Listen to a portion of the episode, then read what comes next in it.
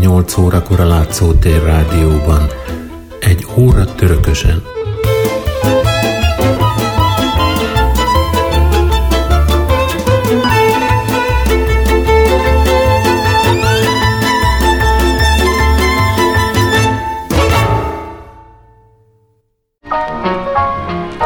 A kvíz kérdés következik. Milyen sorrendben követi egymást a feslés, a trónus és a dolmány? A válaszokat a rádiókukaclátszótér.hu e-mail címre várom. Még egyszer a kérdés. Milyen sorrendben követi egymást a feslés, a trónus és a dolmány?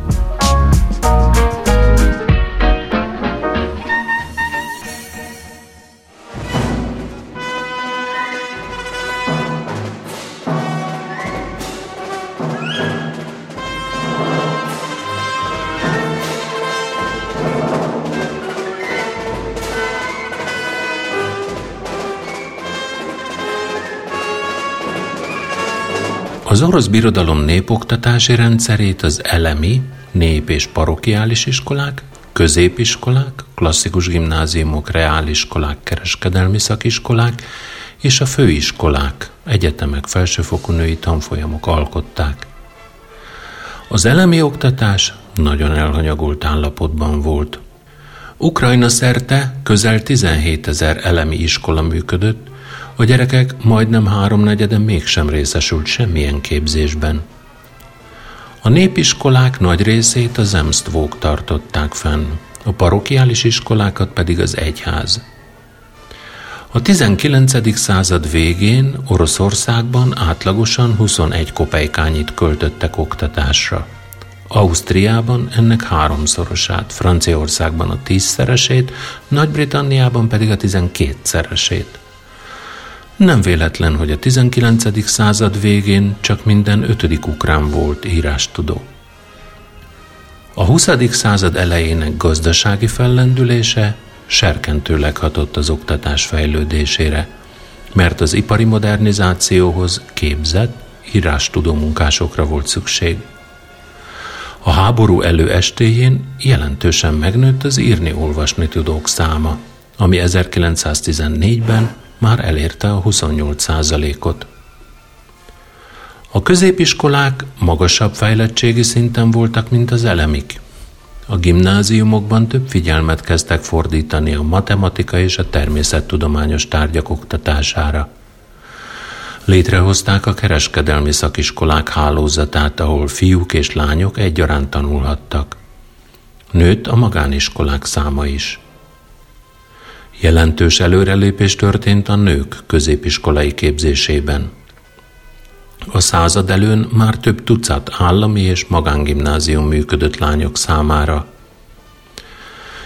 Kievben 1900 és 1913 között a gimnáziumok száma 12-ről meg háromszorozódott, az ott tanulók száma pedig 5 és fél ezerről meg kétszereződött. Az oktatás a magángimnáziumokban 100-280 rubelbe került, bentlakással együtt elérte a 400 rubelt is. Nőtt a társadalmi érdeklődés a szakmaoktatás iránt. A fiatalok szakmai felkészítése szakiskolákban vagy szakközépiskolákban történt. A kievi kézműves szakiskolában például lakatosokat, asztalosokat, villanyszerelőket képeztek – voltak olyan szakiskolák, ahol meg lehetett szerezni a gépkocsi vezetői, vasutas vagy nyomdász szakmát. Külön szakiskolák nyíltak lányok számára. A kievi András lejtőn működő női szakiskolának két szakosztálya volt. A négy éves előgimnáziumi szintű alsó szakosztály általános képzést nyújtott. A három éves felsőn már szakirányú oktatásban részesülhettek a lányok. Elsajátíthatták a szabásvarrás, sütésfőzés és a kertészkedés alapjait. Az oktatás fejlődéséhez tanítókra, tanárokra volt szükség, különösen vidéken. Pedagógusokat egyetemeken, főiskolákon és különböző felsőfokú tanfolyamokon végeztek. Kijevben megnyitotta kapuit a Friedrich Fröbel női pedagógiai főiskola. Itt óvodapedagógusokat képeztek. Az oktatás nyelve minden tanintézményben az orosz volt. Nyugat-Ukrajnában is működtek elemi és középiskolák, ahol lengyel vagy német nyelven folyt a tanítás. 1874-től kezdve engedélyezték a középiskolák számára az ukrán tanítási nyelv bevezetését. A gyors ipari fejlődés a műszaki szakmák iránti kereslet fellendülését eredményezte. Az ukrajnai műszaki oktatási intézmények mindenben megfeleltek az európai követelményeknek. Felső műszaki végzettséget a diákok a Harkivi technológiai, a Kijevi Politechnikai és a Katerinoszlávi Bányamérnöki Főiskolán szerezhettek. Kelet-Ukrajnában három egyetem működött. A Kijevi, Harkivi és a Novorosszészki, Odesszai, ahol oroszul folyt az oktatás. A Kijevi Női Főiskola történelmi filozófiai, matematika-fizikai, jogi és kereskedelmi szakosztályain fizetős tanfolyamok voltak. A tanfolyamok tanterve megfelelt az egyetemi tanterveknek, és az itt tanító tanárok is egyetemi professzorok voltak. 1907-ben megnyílt az egészségügyi szakosztály, amely később orvosi főiskolaként működött. Az 1905-ös hetes forradalom után már nők is tanulhattak egyetemeken. Nyugat-Ukrajnában az oktatás központja Lviv volt, ahol több felsőoktatási intézmény is működött, többek között a Lvivi Politechnikai Főiskola és a Lvivi Egyetem. Az új korszaknak köszönhetően a Lvivi Egyetemen ukrán történelmi tanszék nyílt Mihailo Hrusevski vezetésével. Megkezdte munkáját az ukrán irodalmi tanszék is Kirillo Studinsky irányításával. A Prosvita kultúra felvilágosító szervezet 78 helyi szervezettel rendelkezett itt, és százezer emberhez juttatta el az ukrán szót, kultúrát.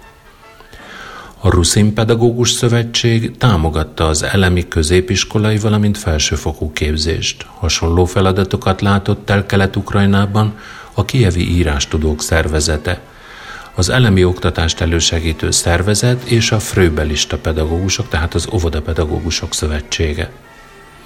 Népszerűek voltak a különféle küzdősportok. Ezek saját szakosztályokat működtettek. Híres sportoló volt Ivan Piddubni, világbajnok birkózó Cserkasziból, aki 40 éves sportpályafutása alatt egyszer sem szenvedett vereséget senkitől. Nyugat-Ukrajnában létrejött egy sor hazafias testnevelő szervezet. 1894-ben Ternopil környékén Ivan Boberski megalapította a Szokil, Sas nevűt. Boberski mellett fontos szerepet játszott vezetésében Vasil Nahirny. Kirillo Triljovski pedig 1900-ban megszervezte a Szics Sport és Testnevelő Szövetséget – Triljovszki ezért a Szics apó nevet kapta az utókortól.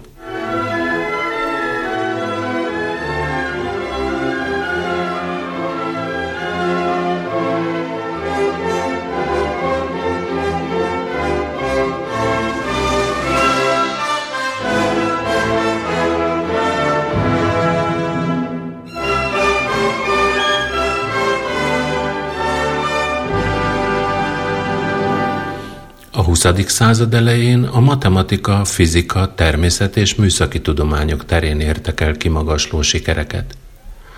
A tudományos élet központja Kiev volt.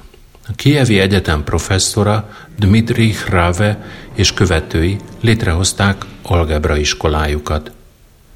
A Politechnikai Főiskolán tevékenykedett Hab Pfeiffer, a híres matematikus. Sokat tettek fizikából az elméleti és gyakorlati mozgástan fejlődéséért Szuszlov és Voronyec. A hídépítés mestereként tartották számon Ievhely Patont. Az orvostudomány meghatározó művelői voltak Danilo Zabolotny, a fertőző kutatója, Strazesko és Obrazcov belgyógyászok. Lev Szimirenko növénynemesítő a Kijev melletti Mliev községben olyan gyümölcsös művelt, ahol több mint 3000 növényfajtát tartottak számon. A társadalomtudományok sem maradtak le a természettudományok mögött. Vikentyi Vojkó például feltárta a tripiliai kultúrát. Erről a kultúráról a 2500 év a kelet-európai síkságon című törökösemben is esett már szó. Mihailo Khrushchevsky az ukrán nemzeti történelem tanulmányozása terén alkotott nagyot, Boris Hrinchenko pedig 1907 és 9 között megírta az ukrán nyelv szótárát, amely megkapta a Pétervári Tudományos Akadémia nagy díját. 1907-ben Kievben megalakult az Ukrán Tudományos Társaság. Három szakosztályt működtetett, a történelmit, filozófiait és a természettudományos műszakit.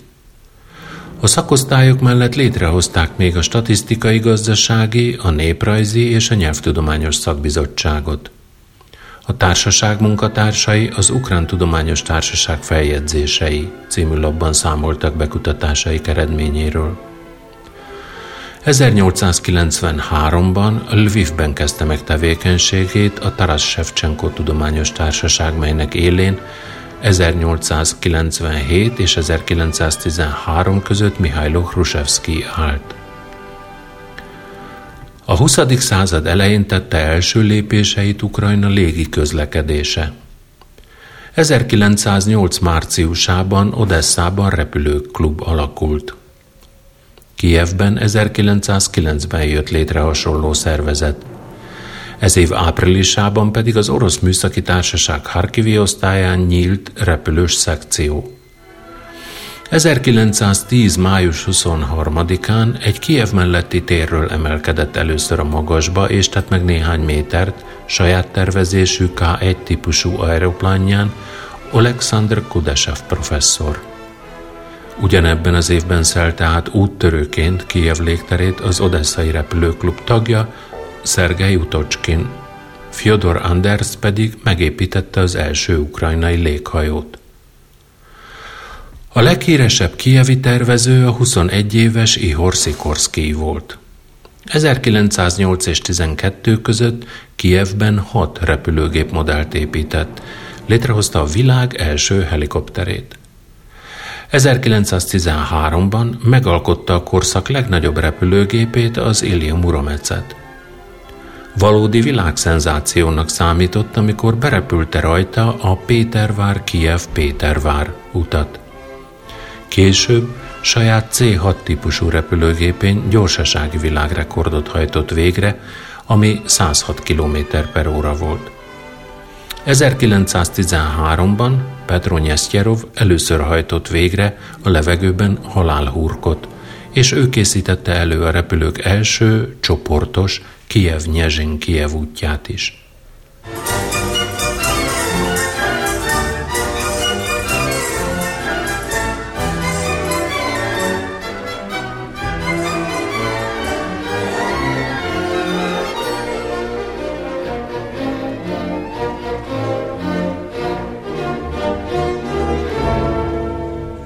A 19.-20. század fordulójának viharos eseményei nagy hatással voltak az irodalom fejlődésére. Az uralkodó realista irányzat mellett egyre erőteljesebben kezdték hallatni hangjukat a modern irodalom képviselői. A realizmus ukrán művelői voltak Iván Nyecsúj-Levicki, Panas Mirny, Ivan Franko és Marko Vovcsok. Alkotásaikban bemutatták a parasság jogfosztottságát és a nép nemzeti öntudatra ébredését. Az irodalom nagy öregjeként tartották számon a 20. század elején Ivan Nyecsúj-Levickit. Műveit joggal nevezték a népi élet enciklopédiájának. Regénye a Kajdás család főhősei sorsán keresztül egy egész történelmi korszakot sikerült bemutatnia – a Mikola Dzserja és a Cseléd című műveiben pedig az egyén és társadalom között feszülő ellentmondásokra hívta fel a figyelmet. Az ukrán próza utolérhetetlen mestere volt Panas Mirnyi. Ismerté a Bőgneke az ökrök ha tele a Jászolt című művetette. Ebben az ukrán falu életét mutatta be 150 éven keresztül. Ez a regény az ukrán irodalom első társadalomlélektani alkotása. A parasztok életének és harcának bemutatása mellett a szerző nagy figyelmet szentelt a főhős lelki vívódásainak, sikereinek és bukásának. A zseniális író és gondolkodó Ivan Franco munkásságát a nép bemutatásának, múltja és jelene történelmi elhivatottsága ábrázolásának szentelte. Ezt a témát dolgozta fel Mózes című elbeszélő költeményében is. A realizmus megteremtője az ukrán irodalomban Marko Vovcsok. Valódi neve Maria Vilinska. Számtalan érdekes művet alkotott. Az Institutka intézetben nevelkedett lány című művében olyan parasztokról ír, akik elégedetlenek sorsukkal, és fel akarnak szabadulni a jobbágyság terhe alól. Népi elbeszélések című művében a jobbágyrendszert ostorozta. A 20. század elején alakult ki az ukrán irodalomban a modern stílus. Az újításra való törekvés leginkább Mihailo Kociubinski, Olga Kobiljanska és Vasil Stefanik műveiben nyilvánult meg. Az impressionizmus ukrán megteremtőjének Mihailo Kociubinski tartják, aki a mindennapi élet történéseit hősei belső lelki vívódásán keresztül ábrázolta. Alkotásait gyakran nevezte etűdöknek vagy akvarelleknek. Beszédesek regény címei is. A Fata Morgana, magyarul déli báb főhőse például a Föld, amely úgy érez, mint egy ember. Hol eltűnik, hol megjelenik, akár a déli báb. Hucul földön tett látogatása után született poétikus regénye az elfelejtett ősök árnyai. A fiatal prózaírók közül kitűnt különleges látásmódjával a szimbolisták közé sorolt Olga Kobilianska. Alkotásaiban a nők változó szerepére hívta fel a figyelmet a megújuló világban. Föld című művében a társadalom morális válságát ábrázolt, amelynek során szembe került egymással a becstelenség és a tiszta erkölcs. Vasil Stefanik tehetséges novellista volt. Kőkereszt című gyűjteményének hősei galíciai parasztok. Sorsuk kőből készült keresztként a vállukra nehezedik. A 20. század elejének legjelentősebb ukrán lírikusai Lesia Ukrainka, Alexandr Oles és Mikola Voroni. Lésia Ukrainka, eredeti nevén Larisa Kosács, az ukrán költészet intellektuális irányzatának a megteremtője volt. Művészetében harmonikusan kiegészítették egymást az eszmények és az élet nagy igazságai. Korának egyik legműveltebb embere volt. 19 évesen tankönyvet írt huga számára, ősnap kelet történetéből. Régi Mese című művében kutatta az emberi boldogság lényegét, megpróbálta meghatározni a művész helyét és szerepét a társadalomban. Legjelentősebb alkotása az Erdei Rege című mű, amely szépségről és lélekről szól. Alexander Oles, eredeti nevén Alexander Kandiba, ukrán neoromantikus szimbolista költő volt. 1907-ben jelent meg első verses kötete az, amikor a bánat összeölelkezett az örömmel. Hucul földi látogatása során szerzett benyomásai alapján írta meg az Útban a mese felé című drámai elbeszélését. A táj festői szépsége lenyűgözte ugyan a költőt, de nem tudta felettetni vele az alpesi jutenyésztéssel foglalkozó huculok nehéz sorsa miatt érzett elkeseredettségét. A dekadencia képviselője, Mikola Voroni az ukrán irodalmi élet megújítása mellett érvelt, és az európai értékek megteremtésére szólította fel költőtársait.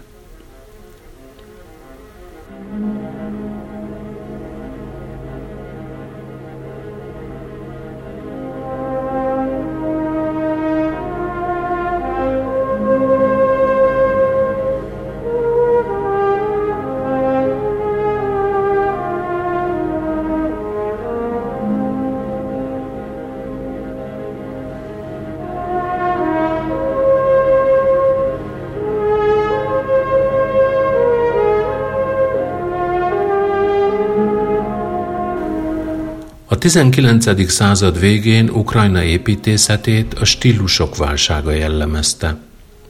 A gyors urbanizáció következtében Kievben, Lvivben, Harkivban, Odesszában, Katerinoszlávban egész városnegyedek nőttek ki a földből, megbontva ezzel a városok architektúrájának addig kialakult egységét.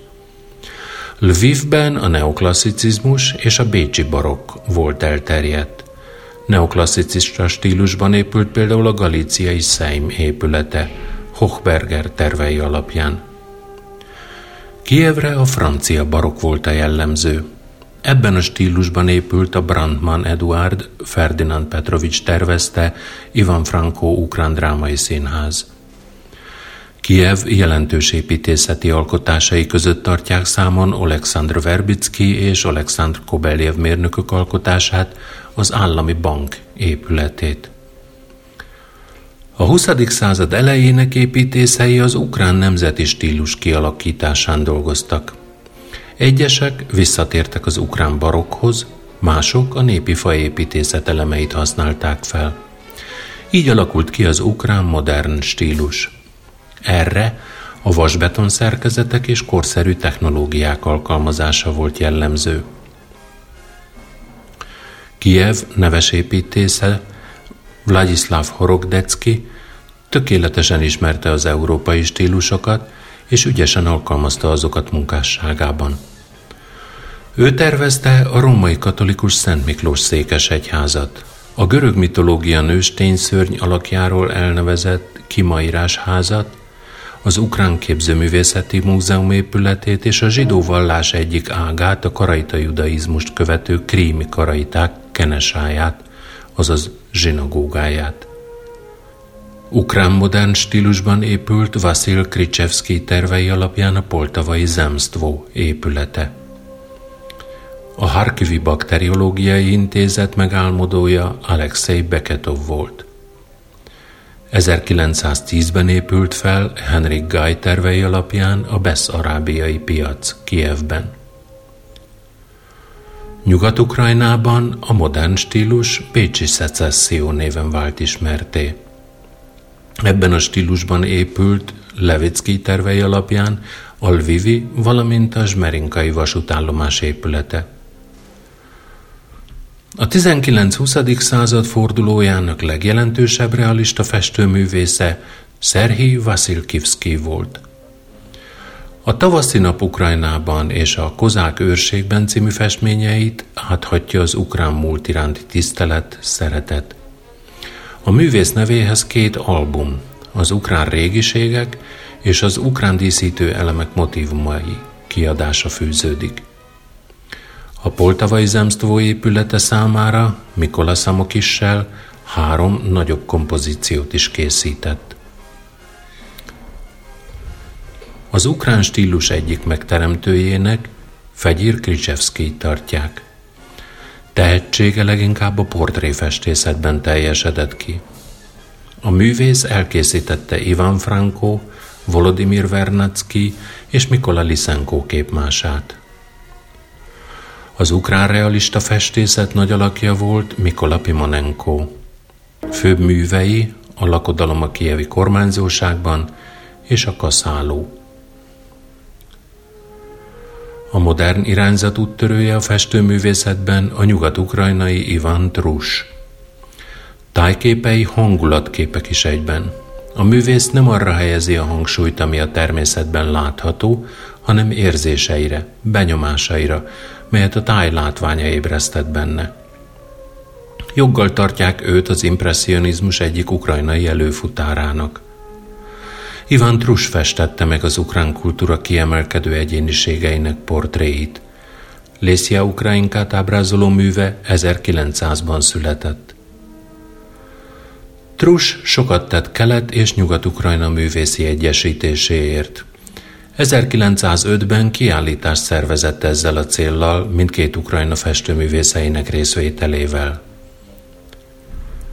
Európai léptékű grafikus művész volt Hrihori Narbut. Alkotó tevékenységét Szentpéterváron kezdte, ahol 1907-ben két lapot tervezett régi Ukrajna címen.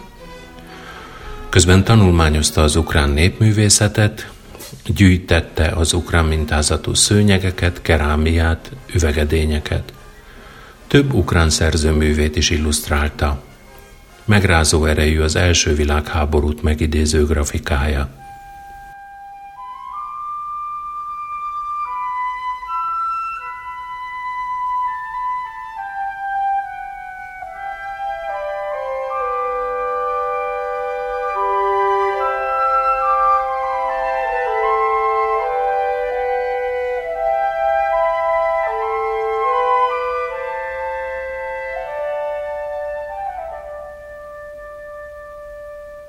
20. század elején kialakultak a nemzeti zene alapjai, zeneiskolák kezdték meg a működésüket. 1913-ban Kievben és Odesszában konzervatóriumok nyíltak. Születőben volt az ukrán opera. Az ukrán klasszikus zene megalapítója Mikola Lisenko, aki zeneszerző, karmester, néprajztudós, pedagógus és társadalmi személyiség is volt egyben – Róla GG készített 2022-ben önálló vakvezetőt.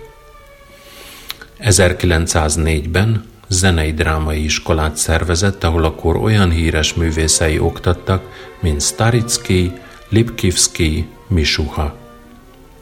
Az iskola hivatásos zenészeket és énekeseket képzett, akik később az ukrán zeneművészet csillagai lettek. Lisanko emellett jeles néprajztudós is volt gyűjtötte az ukrán népdalokat, hősi énekeket, tanulmányozta Oszip Vereszáj kobzos munkásságát. Megzenésítette Franco, Lesia Ukrainka, Voroni, Shevchenko verseit. Ő a szerzője a Szenteste, a Natalka Poltavka, a Vízbe fulladt, a Tarasbulba és az Éneas című operáknak. Gyerek operát is ő írt először az ukrán zeneszerzők közül. A Csizmás Kandúrt, és a tél és nyárt. Lisanko sokat tett az ukrán zene népszerűsítéséért is. Shevchenko hangversenyeket szervezett, egyik vezetője volt a Bolyán Nyugat-Ukrán Zenei Társaságnak és az Ukrán Klubnak. Híres zeneszerző tanítványa volt Kirillo Stecenko. 1903-ban fejezte be a papi szemináriumot, ahol zenei képesítést is szerzett. Forradalmi tevékenységért száműzték Kievből. A Donetsz medence Kijivscsina és Vinnicsina iskoláiban tanított ezután éneket. 1912-ben szerzetes lett. Ő szerezte a Honcsarivkai Nász című színdarab zenéjét, operát szerzett a Rák, Kandúr és a Kakas címmel. Nyugat-Ukrajnában is fejlődött a zeneművészet. A 20. század elejének legjelentősebb zeneszerzői Ostap Nizsankivski, Denis Szicsinski, Stanislav Lyutkevics voltak. Szicsinski volt a vidék első hivatásos zeneszerzője. Az ő nevéhez fűződik a Roxolana című befejezetlen opera megírása.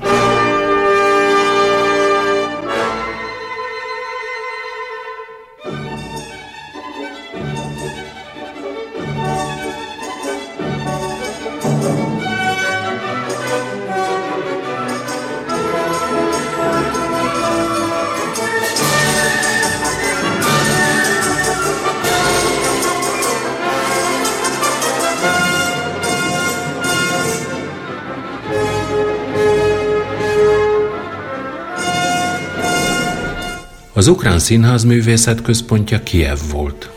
Az orosz társulatok mellett a 19. század végétől megjelentek itt az ukránok is, élükön Panas Saksahansky, Mikolas Sadovsky és Marko Kropivnicki álltak. Az ukrán színházak kötelesek voltak esténként két művet előadni, egyet ukrán és egyet orosz nyelven. Ukrajna első hivatásos kőszínháza 1906-ban alakult Poltavában. Kiev első hivatásos kőszínházát 1907-ben Szadovszki alapította meg. Meghatározó szerepet játszott az ukrán színházművészetben a Tobilevics család, Panas Saksahansky, Mikola Szadovszki, Ivan Karpenko-Kari és Maria Szadovszka Barilotti. A nyugat-ukrajnai Ruszkaja beszéd színház élén 1906-tól Josip Stadnik állt. A társulat tagja pedig Iván Rubcsák, Olga Rubcsakivna, Vasil Jurcsák, Sofia Stadnikova voltak. A 19. század végének nagy találmánya volt a mozi. A franciaországi Lumière fivérek, Auguste és Louis megalkották a mozgókép rögzítésére és vászonra történő kivetítésére, valamint másolásra egyaránt alkalmas kinematográfot. 1895. december 28-án Párizsban találmányukkal végrehajtották az első vetítést. Ezt az eseményt tekintik a mozi születésének. Kijevben a kinematográfot a következő évben, 1896-ban mutatták be. A tömeges filmvetítések 96. decemberétől vették kezdetüket. Naponta 12-14 előadásra került sor. Egy-egy előadás 25-40 percig tartott. Az első rövidfilm a Kocsubej az alvilágban volt, amelyet 1907-ben forgattak Kievben. Az ukrán mozifilmek az ukrán drámairodalom legkiválóbb alkotásait dolgozták fel. Szaknenko operatőr például részleteket vett fel a Natálka Poltavkából és a Szolgáló című műből. A 20. század elejétől egyre fontosabb szerepet játszott az emberek életében a divat. A legkedveltebb női viselet ekkor a hosszú szoknya és a hosszú ujjú blues volt. 1903-ban Isadora Duncan balettáncos nő volt az első hölgy, aki a bálna szilából, azaz holcsontból készült fűző nélkül lépett színpadra. 1912-től a női kosztümök a klasszikus férfi zakókra kezdtek emlékeztetni, amihez különleges kalapokat öltöttek és kiegészítőket, ékszereket viseltek. A divat központja Párizs volt, az előkelő emberek a párizsi divatot követték.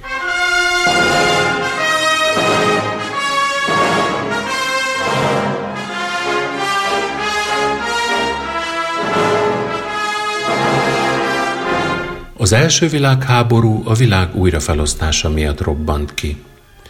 A vezető európai országok uralkodókörei készülődni kezdtek a háborúhoz, nem törődve azzal, milyen szörnyű szenvedésbe taszítják ezzel saját honfitársaikat. Katonapolitikai szövetségek létrehozásával kezdték. 1882-ben Németország, az osztrák-magyar monarchia és Olaszország kormányai megalakították a Hármas Szövetséget, amit központi hatalmaknak is neveztek. Később kivált belőle Olaszország, majd csatlakozott hozzá Bulgária és Törökország, így négyes szövetségi alakult át.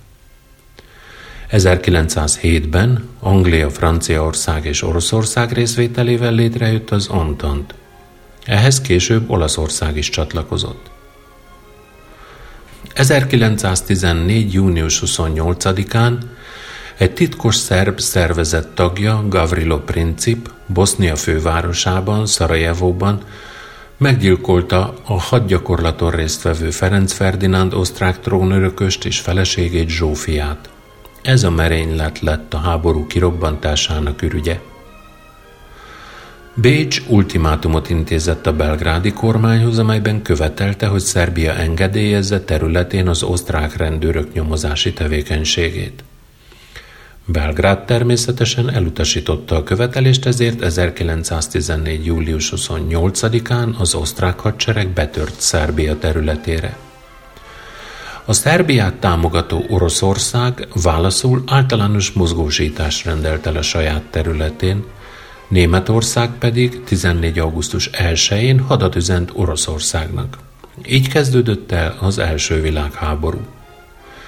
Később még további 38 ország csatlakozott a harcoló felekhez. Az első világháború a nagyhatalmak részéről imperialista, hódító jellegű, igazságtalan háború volt. Szerbia, Belgium és Luxemburg lakossága viszont hazája függetlenségét védte a betolakodóktól.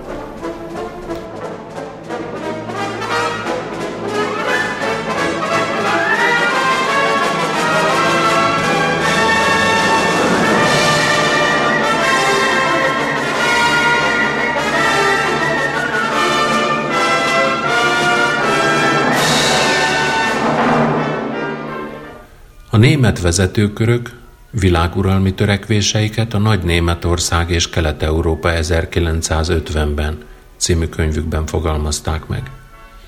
Ez szerint a kelet-európai népeket, így az ukránokat is, képtelennek tartották saját államiságuk megteremtésére, ezért terveik szerint területeiket Nagy Németországhoz csatolják, és központilag irányítják majd őket. Ukrajnától elsősorban a Donetsz medence szénbányáit és a gazdagon termő fekete földű sztyeppéket szerették volna elszakítani. Oroszország Kelet-Galíciát, Kárpátalját, Észak-Bukovinát, az osztrák-magyar monarchia pedig Volint és Pogyilliát akarta megszerezni.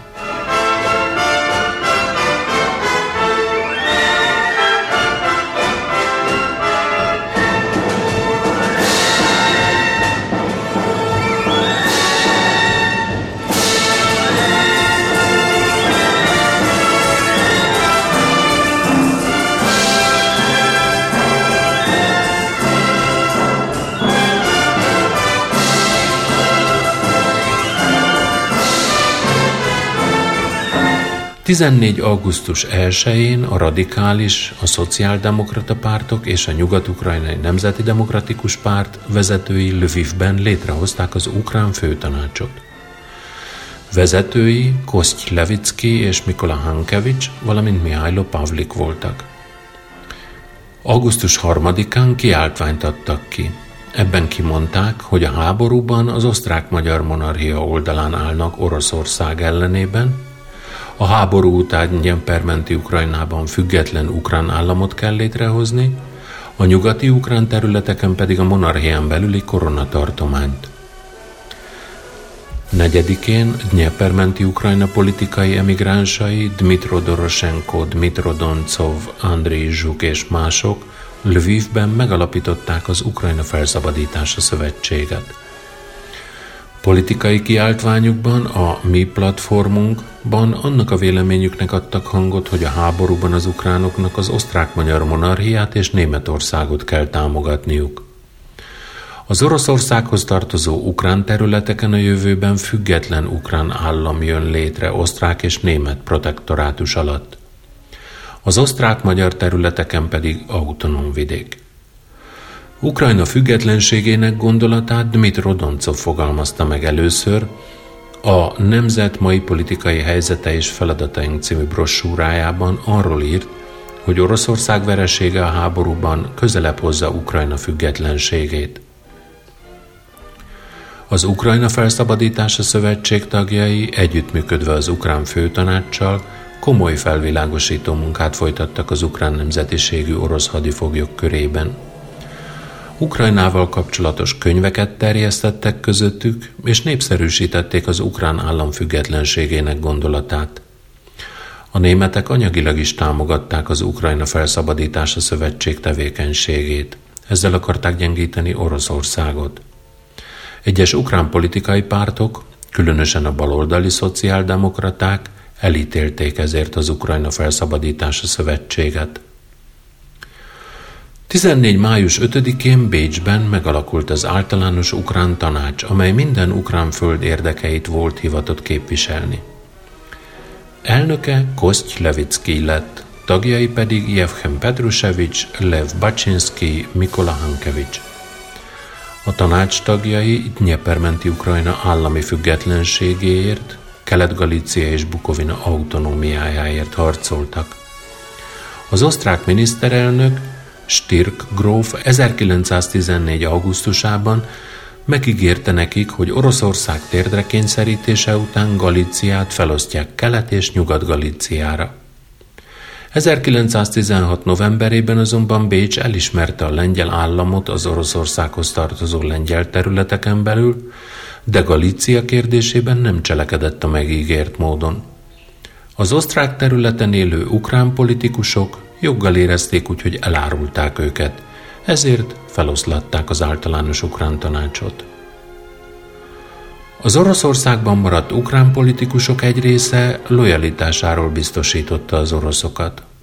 Simon Petliura, a szociáldemokraták vezére, a Háború és az ukránok című munkájában arra a következtetésre jutott, hogy az ukránoknak a háborúban Oroszországot kell támogatniuk, amiért cserében azok autonómiát adnak Ukrajnának.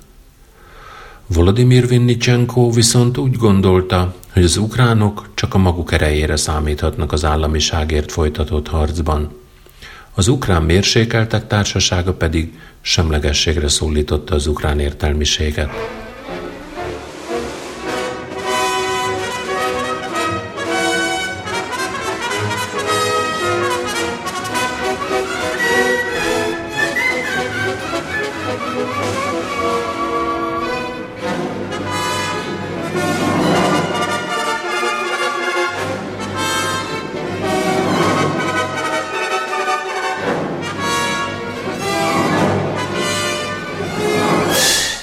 Harcoló államok csak rövid távra terveztek.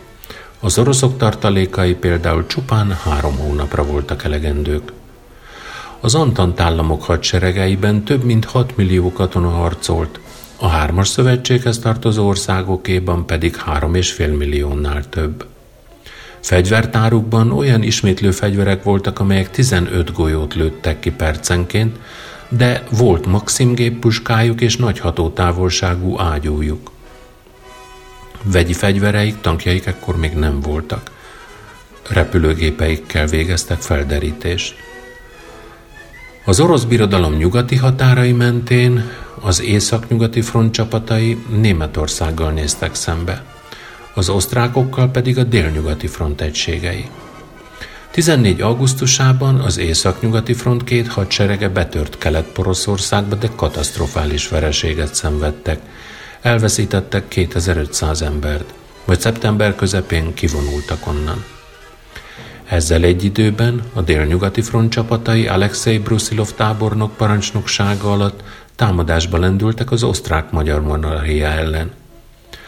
A front kötelékébe tartozott a 11. repülős hadtest is, melynek egyik legbátrabb pilótája Petro Nyesztyerov volt.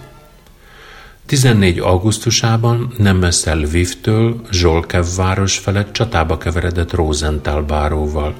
A légi ütközetet egyikük sem élte túl.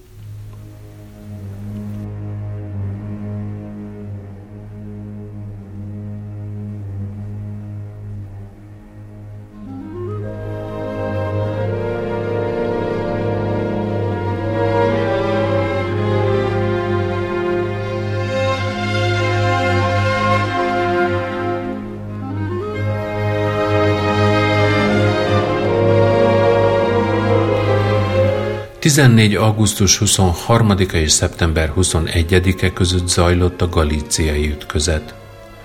Ebben másfél millió katona vett részt, úgy osztrák, mint orosz részről. Az egy hónapig tartó csata orosz győzelemmel végződött. Az oroszok elfoglalták Lvivet, Halicsot, ostrom alá vették Psemiszlőt. Megszerezték Kelet-Galíciát, részben Nyugat-Galíciát, gyakorlatilag egész Bukovinát. Az osztrákok 326 ezer katonát veszítettek, az oroszok pedig 230 ezret. Az osztrák hatóságok 14. augusztus 6-án engedélyezték az ukrán főtanácsnak egy ukrán katonai alakulat, az ukrán szics lövészek légiójának létrehozását. Létszámát 2000 főben határozták meg. Az ukrán szicslövész légió alakulatok az osztrák hadsereg kötelékében harcoltak az oroszok ellen. Első parancsnokuk Mihailo Halusinski volt. Szeptember 25-én a még nem teljesen megszervezett ukrán szicslövészek légiója először ütközött meg az ellenséggel az Uzsoki hágónál. 15. április 29-e és május 2-a között került sor a Makivka hegyért folytatott csatára, ahol Kalegyin orosz tábornok csapataival vették föl a harcot. Az ütközet során a szicslövészek annyi katonát veszítettek, hogy kénytelenek voltak visszavonulni. 1915. augusztusában tértek csak vissza a csatatérre, hogy a Stripa folyónál szálljanak szembe az orosz csapatokkal. 16. augusztusában az osztrák hadvezetés döntő csatára szánta el magát Berezsáninál, a Liszonán hegyen. A szicslövészek Antyin Varivoda parancsnoksága alatt hősiesen harcoltak, de több mint ezer katona esett el itt. Ezután visszavonták őket a hátországba. A frontra 17 februárjában tértek vissza Miron Tarnavsky vezetésével, és megütköztek Konyuhi községnél. Egy részük fogságba került, más részük pedig csatlakozott az osztrák hadsereghez. Az elfoglalt területeken orosz közigazgatás jött létre. A galíciai bukovinai főkormányzóság, amely a Lvivi, Psemiszli, Ternopoli, Csernyivci kormányzóságokra tagolódott, a főkormányzóság központja Csernyivciben volt. Főkormányzóvá a cár Grigori Bobrinskit nevezte ki. Az orosz megszálló szervek bezárták az ukrán általános iskolákat, újságokat, a Proszvita nemzeti felvilágosító szervezeteket. Üldöztek mindent, ami ukrán. A gyanús elemeket letartóztatták, sokukat Oroszország belsejébe száműzték. Andriy Septicki, görög katolikus metropolita például a Szuzdali korostorban raboskodott.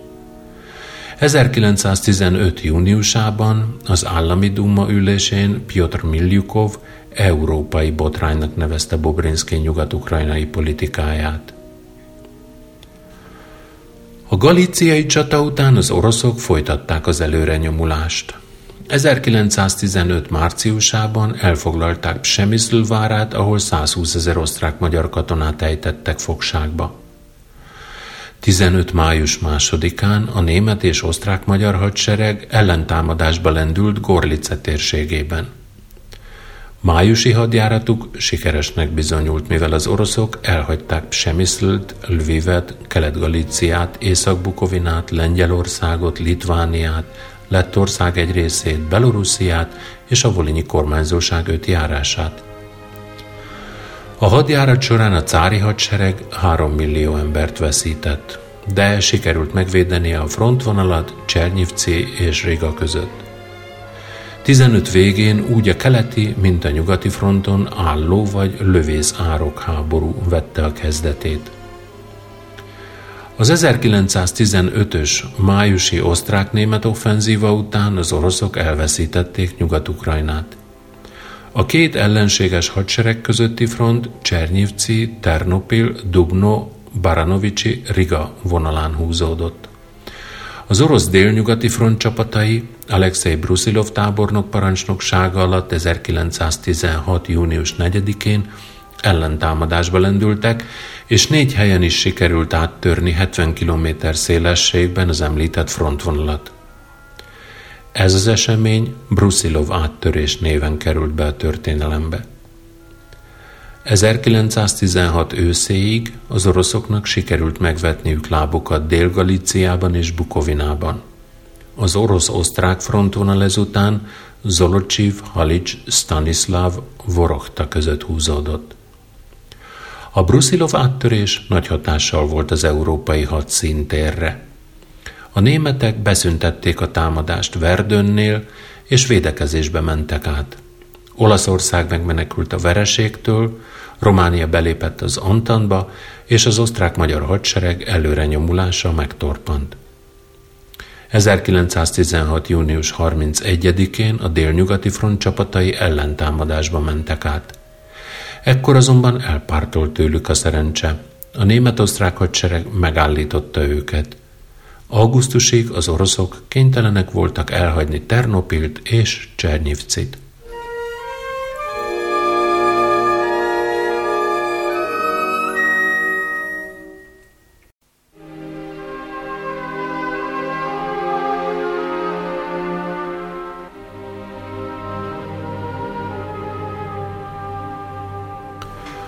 Az elhúzódó háború miatt a stratégiai tartalékok kimerültek.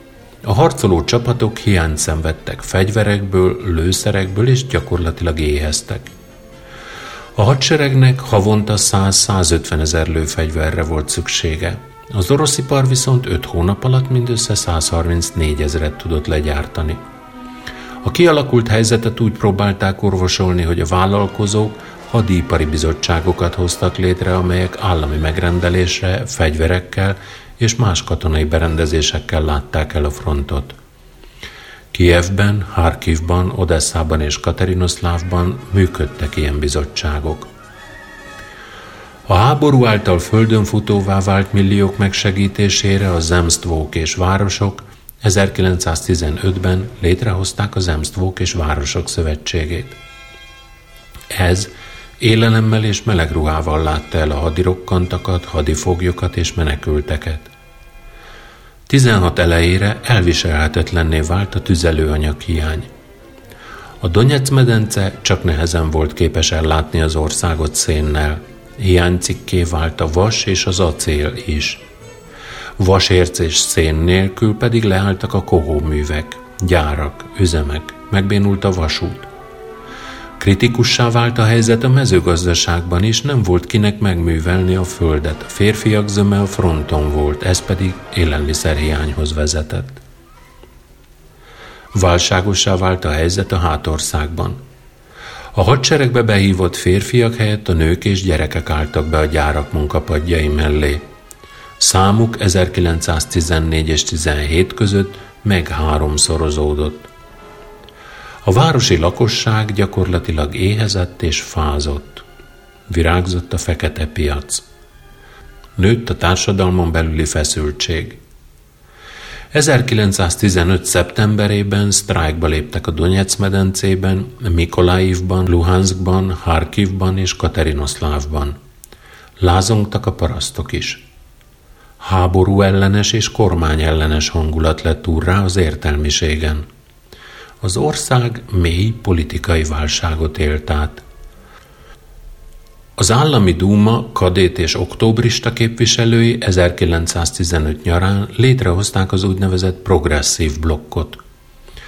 Ez arra kérte a cárt, hogy olyan politikusokat is vonjon be a kormány munkájába, akik élvezik a társadalom bizalmát – a Romanov ház egyre inkább elvesztette a lakosság támogatását. Nagy befolyást gyakorolt a cári családra Grigori Rasputin szerzetes, aki azt ígérte a cárnak, hogy kigyógyítja fiát, Alexei Cárevicset a hemofiliából, azaz a vérzékenységéből. Rasputin jelenléte végérvényesen aláást a második Miklós és a cári önkényuralom tekintélyét. Sokan gyűlölték is emiatt Rasputint. Merényletek sorozatát követték el ellene, még sikerült leszámolni vele. 1915 nyarán Kijevben megalakult a háború sújtotta dél-ukrajnai lakosságot segélyező társaság. Célja a nyugat-ukrajnai menekültek segélyezése és a letartóztatottak támogatása volt. A délnyugati front kötelékében létrejött a Zemstvók és Városok Szövetségének fiók intézete, amely az ukránok befolyása alatt működött.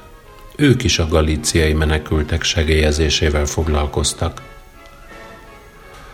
Az ukrán társadalmi szervezetek tevékenységében elsősorban a kulturális vonal érvényesült a háború idején. Kievi értelmiségiek egy csoportja 15 augusztusában kérvényezte az orosz oktatási miniszternél az ukrán oktatási nyelv bevezetését a népiskolákban. 16 februárjában a poltavai képviselők azzal a követeléssel álltak elő az állami dugmában, hogy tegye jogokban egyenlővé az ukránokat és oroszokat, engedélyezze a kultúra felvilágosító szervezetek, a proszviták működését Ukrajna területén, és vezesse be az ukrán oktatási nyelvet a népiskolákban. Hat ukrán város munkásai pedig Lengyelországhoz hasonló autonóm jogokat követeltek Ukrajnának.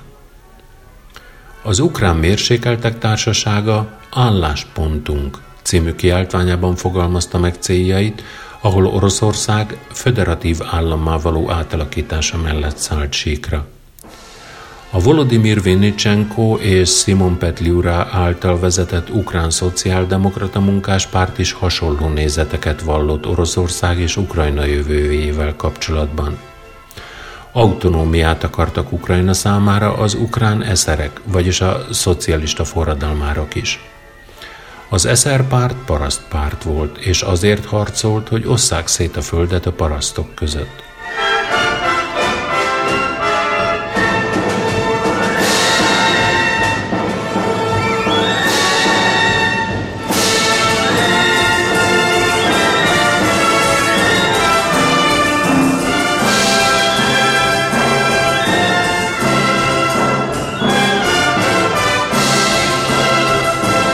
Köszönöm, hogy velem tartottatok az ukránok 20. század elejé kulturális életének és a világháborús eseményeinek áttekintésében. Péntek este 9 óra lévén, szokásomnak megfelelően, a hétvégét ezennel ünnepélyesen elrendelem.